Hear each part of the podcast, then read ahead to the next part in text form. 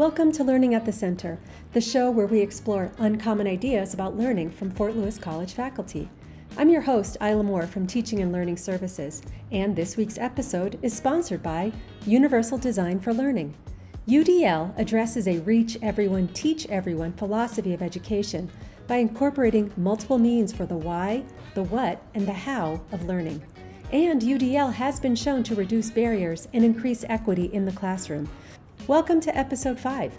We're continuing our conversations on creating community in digital spaces, and today we're talking with Dr. Carolina Alonso and what she's doing to create community in digital spaces, what life is like as a faculty in residence, how she used Google Maps for an OER digital humanities project, her use of memes for the American Dream, and how Ken and Barbie helped her students with a final project assignment.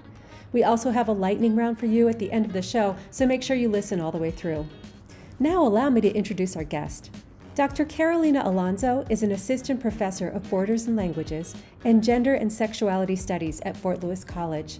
Dr. Alonso's research interests include U.S. Latinx literature, Latin American literature, gender and sexuality studies, and queer theory. She is the recipient of the 2020 Ginny Hutchins Teaching Award for New Faculty. Thanks for joining me, Dr. Carolina Alonso. What do you teach here at Fort Lewis College and why do you teach it? Yeah, I teach, I'm in the sociology department, but I teach um, in the Borders and Languages program and also in the Gender and Sexuality Studies program. Why?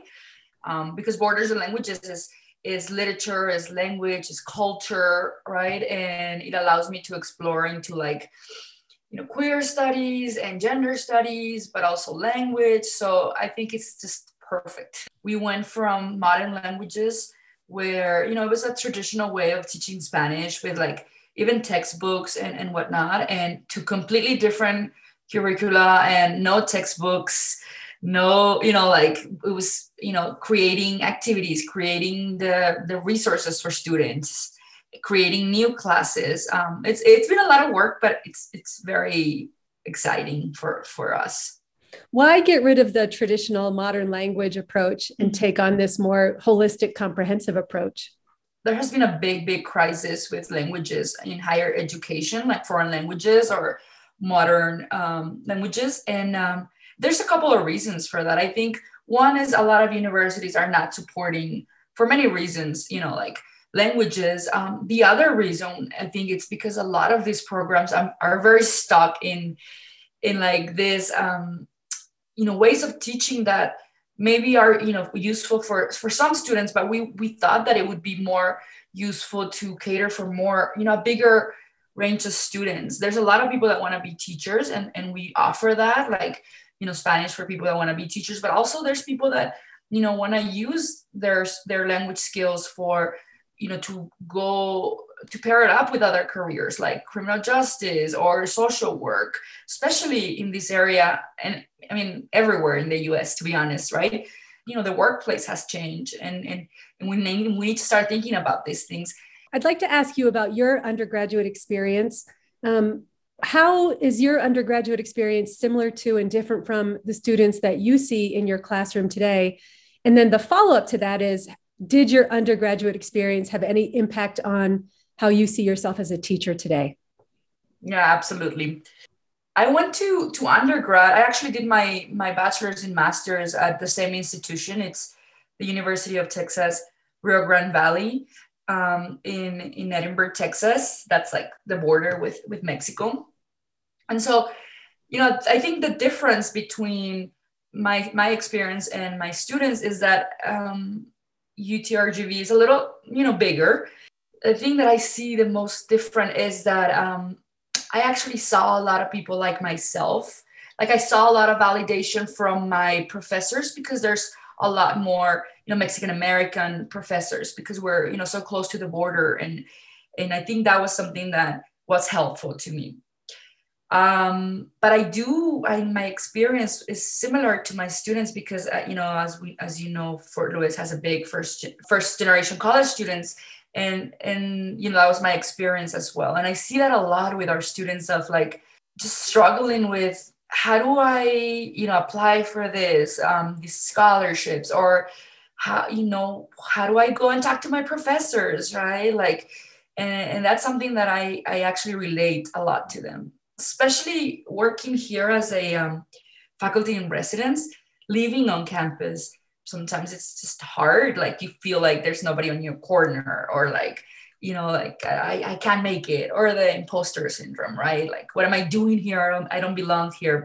Looking at our first gen students as well as other students who may still have that sense of belonging uncertainty that you know i'm not sure i belong here. You mentioned imposter syndrome and you're also a faculty in residence which is a pretty um, unique position to be in. You get to see students out of classrooms you know in their social life in their dorms. How does your experience as a first gen student dealing with the uncertainty of what is this institution? Why am i here? I don't really see myself represented. How does that impact your identity and your role as a teacher and also as a faculty in residence a lot of students you know there's the students that are always asking for is there anything else i can do for extra credit? Can i you know and, and those students probably you know either learn it or have heard about it or know that they can talk to professors right? Kind of like a negotiation thing like let me i you know i know i didn't do this but can i do this? Um, and then i started realizing that a lot of students weren't asking for that right? And so i think it's not that or maybe i thought they're maybe not as interested because they don't want to go the extra mile. And then i remember right what it was for me being so scared of having those conversations with my professors especially like culturally for a lot of us right? In, in my culture as a latina uh, you know you have this respect for professors like this and it almost it's kind of like bordering with being scared you know? It's like beyond that and so now i don't assume anything. I don't assume that maybe the students are you know not interested or they don't want to ask for help. Yeah i offer you know that for everybody and make sure that everybody knows that if if they need to have those conversations with me that they can. And in different ways too because some people don't want to come to the office you know? It's like kind of like can be intimidating. So you know email or zoom or you know write me something tell me something in one of your you know um, uh, when i grade and have comments you know? Let's have the, those conversations. I think that's like the first thing. Don't assume right? Offer help for everybody even if they're not asking for it because that's you know they're probably the most the students that need the most help or conversation or dialogue, right? And then in, with faculty and residents, something that I, you know, I did, especially the first year, last year with COVID, it was so hard.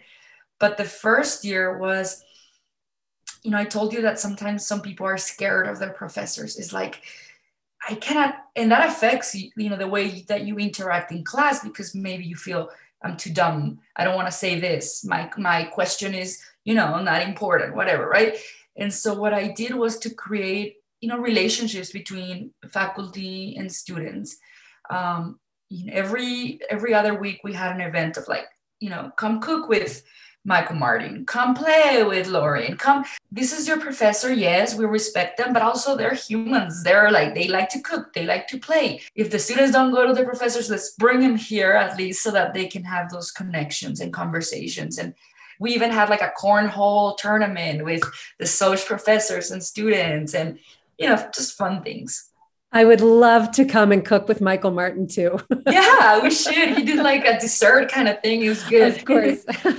so, when you were an undergraduate thinking back, or maybe even in graduate school, was there a class or a professor that you had that had a very unexpected impact on you and this still resonates with you today, whether positively or negatively? Yeah, I actually had those two experiences. Um, I had one class which I really liked. It was a Latin American literature class, and um, and I remember um, the professor was talking about a you know an actor playing uh, a movie that was based on a book. Uh, you know, it was a silent movie. Anyways, um, he said something about the actor and and I said, Oh, yeah, that actor had a very deep voice. And, and he said something like, I just said it was a silent movie, right? Everybody started laughing. And I, you know, I didn't even have a chance to say, Yeah, but I, I know the actor and he actually had a voice, right? And so he started laughing, everybody started laughing. And that was the last time I spoke on that class. Oh. It was like, you know, and, and I'm very like, you know, emotional. And so um, every time you know i'm in class and, and i say something and we laugh it's like a thing that automatically i have to say okay make sure that the student knows we're not making fun of him let's make sure that you know it's it's not that we don't we're not going to make him or make her or them feel uncomfortable i i always automatically think say something so that the class is laughing together but not making fun of somebody right mm-hmm. um, yeah. and then on the other side i had this such an amazing chicano uh, literature class where I understood how amazing it was to see yourself represented in books, in history and literature. It was it's just that oh moment, like wow, like you know, there's people like me or immigrants, you know, um, that you know speak like me, look like me, and um, and that was amazing. In fact, that professor, I think it was the first time that she allows allowed us um, she allowed us to to do a creative project as a final project. And i remember i did like a comic book with like a chicana superhero and i incorporated history and and that's something that i do in almost all of my classes now. And and one of the things that you do that i find so amazing is the diversity of assessments that you have. I think a zombie idea in teaching and perhaps this is shifting with more digital tools. A zombie idea in teaching is, you know, multiple choice test, essay, that we have these pick from the three assessments that we allow in classes. And you do memes, you do videos. Can you talk about some of the creative assessments that you have in your online course and why why you do these? Is this just because you enjoy you know seeing what students come up with or you just think there's better ways to to get students engaged? Once students get really engaged, like I just finished my intro to GSS class a couple of weeks ago, right? A month ago. And so for the final project, students had to, um, you know, analyze um, sexism and homophobia and all these different concepts in music. And so they had to write an analysis, but also they had to show a display of this using Barbies and Kens. And this is an idea that I got from a teacher in, in Argentina who, you know, I saw it on Twitter and, and I was like, this is amazing. And that's the cool thing about social media, right? That we share all of these ideas. And so, you know, the, the assignment was okay, you're going to choose a song that you see where you see things that we've covered in class, right? Um, and then you're going to analyze and using it, you know, like, you know, when we talk about intersectionalities, when we talk about patriarchy, all of these things. And then for your creative you know assignment you're going to represent this with Kens and dolls right? And so it was interesting because i didn't want students to you know go to the store and buy all this but we had a, a student that had um, a couple of, of children right? And she donated. She's like please take them. I don't want all of these barbies. And so their results were amazing. I it was just like you know a student did like a a, a glove what a snow glove i think you call them and it was like you know a song about a super sexist song. And so it was the woman and it was all these items presented on the song. And she just went like this and you could see the woman trapped. Um, it was amazing. And then you know women that in students that talked about missing and murder indigenous women and and how like a lot of songs promoted this violence against women and the conversations right? And it was a visual thing. There you have your essay. You analyzed it but then with the class you share this visual where um, you know we take it to the next level. Like how we see this represented? But infographics there's just you know research that shows like when students research they put the information they actually summarize things a lot better than just like putting in a powerpoint all of the info. Um, and then the memes. The memes are really um, popular too because we read something right? Um, let's say that we're reading a, a novel about immigration. And so um, we, we did this with a novel called Don Chipote, which is a parody of like the American dream. And so I asked the students, okay, so what memes would you create about this story? And so it was pretty open like that. And they're like, oh, I, don't, I don't know what to do. It was like a whole like 20 minutes of what are you talking about? And then the things that they came out with, it was just like very sarcastic of this idea of the American dream, uh, of the gender roles. And so it was it's amazing because then they laugh and then they share it. And it's uh, that's a fun idea. That i also saw online a professor doing that for 100 years of solitude. And so i was like okay this is something that we can integrate in, in my class as well. You developed recently a very extensive open educational resources course. I'd love for you to describe that project and what led you to it and what you hope to see happen from that project. Lately, I've been working with other, um, um, you know, like professors, scholars, young young professors in different departments who were my graduate school buddies. Um, we're working on digital humanities projects, especially about the border and Latinos in the US, Latinx people. And so I, have been having so much fun doing those things like mapping. And I just, you know, it occurred to me like, why don't we do this in the classroom, right?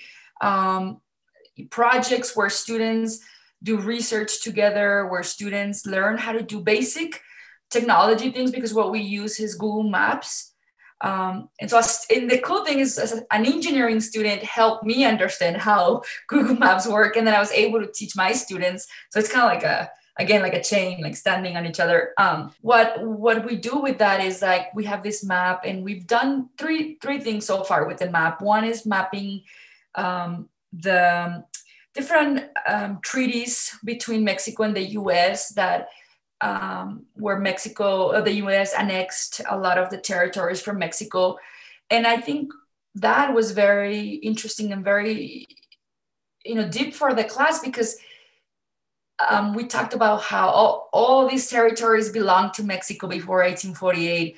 But then let's go back more and, th- and think about, you know, our indigenous, you know, communities, nations that lived and still live, right? And, in those places and so it's it's not just like this was mexico but what it was before and still right um, with our with you know indigenous students and indigenous lands and so that was pretty cool to say like okay this is what the us um, quote unquote took bought you know whatever the you know how they how we want to like approach it but there's a lot more to that before and so that was one of the things the other thing we did with this map and which is pretty cool you can choose what you select what you want to see in the map the other thing was um, publishing houses, Latino publishing houses in the US, because as you know, there's not a lot of representation in literature, and, and that's changing a little bit more. But I wanted students to see like, are there publishing houses that are doing, you know, publishing Latinx people, people of color, and so they they did that, and with you know they added links to the actual places, and then we did that with authors as well, you know, pointing where they were born and some of them is pretty cool because we saw Puerto Rico, sí. República Dominicana, Mexico, and then you know they immigrated or you know they're in the U.S. And so there's so many options. Like uh, just the idea of asking students, what do you want to see? Like, and then we visually see the influence of Latinx people in the U.S. Right, which I think is pretty cool. I just read an article um, from EDUCAUSE called Reimagining Online Culture project based learning, inclusion, and reach in online education. And here's what the author Christian Snyder states He says, Teaching online can not only make education available to more people around the globe, but also open a space where students can share a piece of themselves, where different perspectives can interact, where we can learn from each other and our local environments and opportunities. It sounds like that's kind of what this map project that you were just describing is attempting to do. Is that fair to say? Yeah, um, I think so. Uh, I think that the I'm planning a, an online class for for next semester, um, and I'm thinking about that a lot. Of like, why don't we add our stories to the map as well, right? Every student, especially our students, you know that they come from different places, and they're very proud you know, of where they're from, of their history, their ancestors. So it would be great to map that and, and to share it because that the, the idea is okay, I share, you know, I added my story, but who's reading that, right? We validate ourselves too by making it public within each other, right? Some students might not want to share that, you know, with the rest of the world or, but within the class. And as, as long as we feel safe of sharing these stories, but absolutely especially in an online class, right? Well, yes, because a lot of people have struggled with this idea of creating community in online classes. And it sounds like your project might increase that sense of both intimacy and intensity in learning by allowing us to explore our background and our places more in depth than probably we can in a face-to-face class and going up to the board and here's where i'm from and or putting a, a thumbtack you know here's where i've been. So when you think about important elements of community um, what do you think those are? How how what's important to community? You mentioned questioning you mentioned storytelling you mentioned the ability to make mistakes but be okay with that and you've mentioned humor as well. What do you think creates community um, in your classes whether these are online or in person or blurred i mean all the things that you mentioned um, and then respect i think respect and, and and caring about each other which might sound like very superficial like oh you know caring about each other in a classroom is i think it, it I know that for some disciplines this is a lot harder, right? But in a discipline like mine, which is has to do with identities, um, it has to like our interactions, our sense of community has to come from this sense of I, I care enough to listen to you. I care enough to, to try to understand your experience, even if if our experiences are so different, right? Because um, we have students in our classrooms that you know, like in an intro to GSS to gender and sexuality studies might be you know a cisgender male white student listening to somebody talking about being two-spirit right? You know this idea of i care to listen. I care to understand or try to understand your experience. And and i think that starts starts with how we set up the classroom too. I know that a, a lot of professors don't don't like to talk about their lives. And i think because of their disciplines they this, this is okay. They can do that. But in, in my case you know i start with my you know like intersectionalities or i if you're gonna be vulnerable in the class then i'll start you know being vulnerable myself until uh, you know the extent of it's comfortable it's it's part of what we're learning you know the theories um, and the history of of this you know identities or stories that we're learning about and so caring and re- respect are the I think, very important when we talk about community in the classroom. Do these look different in person and in digital classes? I mean, in the classroom, you can see, you know, like the body language when somebody's about to talk about, you know, their family, you know, going to boarding school, for example, right? And all these things that you feel, you know, the, the tension in the room, you feel, and at the same time, you know, you feel um, students talking to each other like at, and this is something that i miss from online classes. I think it's when i say okay you can go now. Like thank you. We'll see you tomorrow or i see you wednesday. And then there are those conversations in the classrooms where i hear that a lot of people saying oh thank you for sharing that or that was amazing um, which happens a lot and that's something that i love at fort lewis that students you know recognize each other and, and give like empower each other and that's something that i cannot see in the in the online you know, scenario because i know they do message each other. I know they have you know the chat and but i don't i don't hear that. And i think that's a little selfish on my part that i want to be you know listening to that because that you know it it makes me feel like okay we're doing a good job you know? And so i think that's different but it does happen too. If you create the spaces and uh, at fort lewis we have a wonderful you know, resource you know resources for students like all, all the centers. And so if, if we don't have that classroom interaction let's make sure that they know that hey did you like this topic? They you know you can just go to the nac or you can go to the centro or the g and have these conversations in person. I think my first year when people were not sharing or when people were not you know trying to connect critically analyzing things you know with you know sharing or you know bringing their stories i thought maybe they're not as interested right but I've learned that obviously that's not the case. But what I tell students is that one, you don't have to share, you know, personal things if you don't want to. That's perfectly fine. But if you do want and you just don't feel like you want to say things out loud, there's different. If you go to my office, I don't know if you've been to my office lately. I have this wall of paintings and drawings that students have made um, because you know they don't want to say things, but they want to express them in different ways. And so like when you go in, there's like this amazing painting that I have of, you know, there's a woman and she has her hand tight. Like she has like, you know, I don't know what she has on her hands, but they're tight. And then you see a television and like a reflection. And the student on the bottom is just says like how I see myself reflected on television. and so they they were you know the students that didn't say anything the whole semester they just did their work but they didn't you know express themselves in class but they gave me that that's lovely. That's universal design for learning right there. Different modes of expression different modes of action as well. Where do you want to see higher ed going? And then where do you see it going? Fort lewis is is doing its own thing which is great. Um, meaning like i know there's a lot of conversations about diversifying our you know classrooms. And and i just don't mean like faculty like of color which it is something that we need to we need to have especially at a school that has more than 50% students of color right? You know your curriculum like how are we diversifying that? How are we making sure that we are um, reaching all of our students that we're making sure that all of our students are successful right?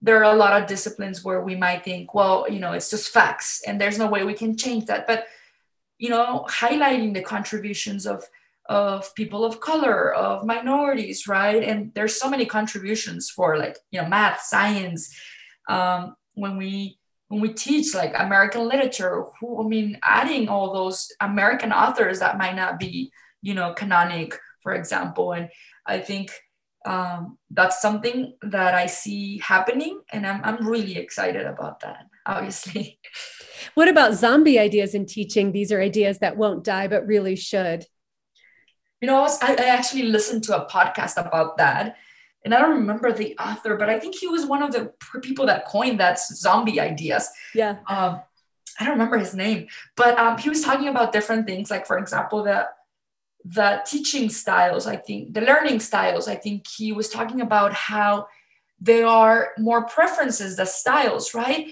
And and that made a lot of sense when I was listening to it because obviously some of us prefer like listening to things or looking at things but that doesn't mean that we're not good on you know i don't know reading instead of you know watching right? And i think a lot of students have bought into that too because they come to my class and say something like i'm not good with languages. You know i just because you know all these like you know rules and things and reading is just not how i learn and that's interesting because they are good at that it's just that they i think it's kind of like a circle. We've been telling them, you know, oh, maybe you're a better like kinesthetic learner, and then that's why you don't learn the rules. And then they believe that, right? Obviously, some of us have preferences, but I think that we need to start thinking that all of our students are capable of learning, right? In in just in big ways. And so obviously being diversifying the way we teach means you know catering to different styles and preferences but that doesn't mean that we are actually telling students you're not good at this because you're better at this, right? We are at the final fill in the blank lightning session. And because of your um, bilingualism, you can answer these questions in Spanish. I was just going to say that because if you're asking me for the first thing that comes to my mind, is probably going to be Let's do that. Let's do that. So these are going to be as fast as you can. Um, and that if there's a question you just want to tap out, we just move on. And if you want to come back, we can come back. Are you ready? All right. Okay. Great teaching is really all about loving. I motivate my students by empowering them.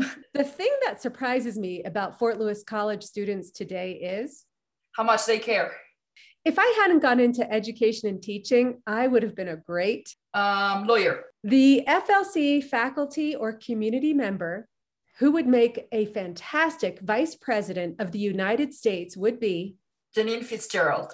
A silver lining in terms of education from the pandemic is being more patient. My students are always surprised to learn that I yeah, because it's something dumb, but it is. I, I I don't know how to swim and I've never been camping. One class I would love to create, either online or face to face at Fort Lewis College, is Digital Humanities class.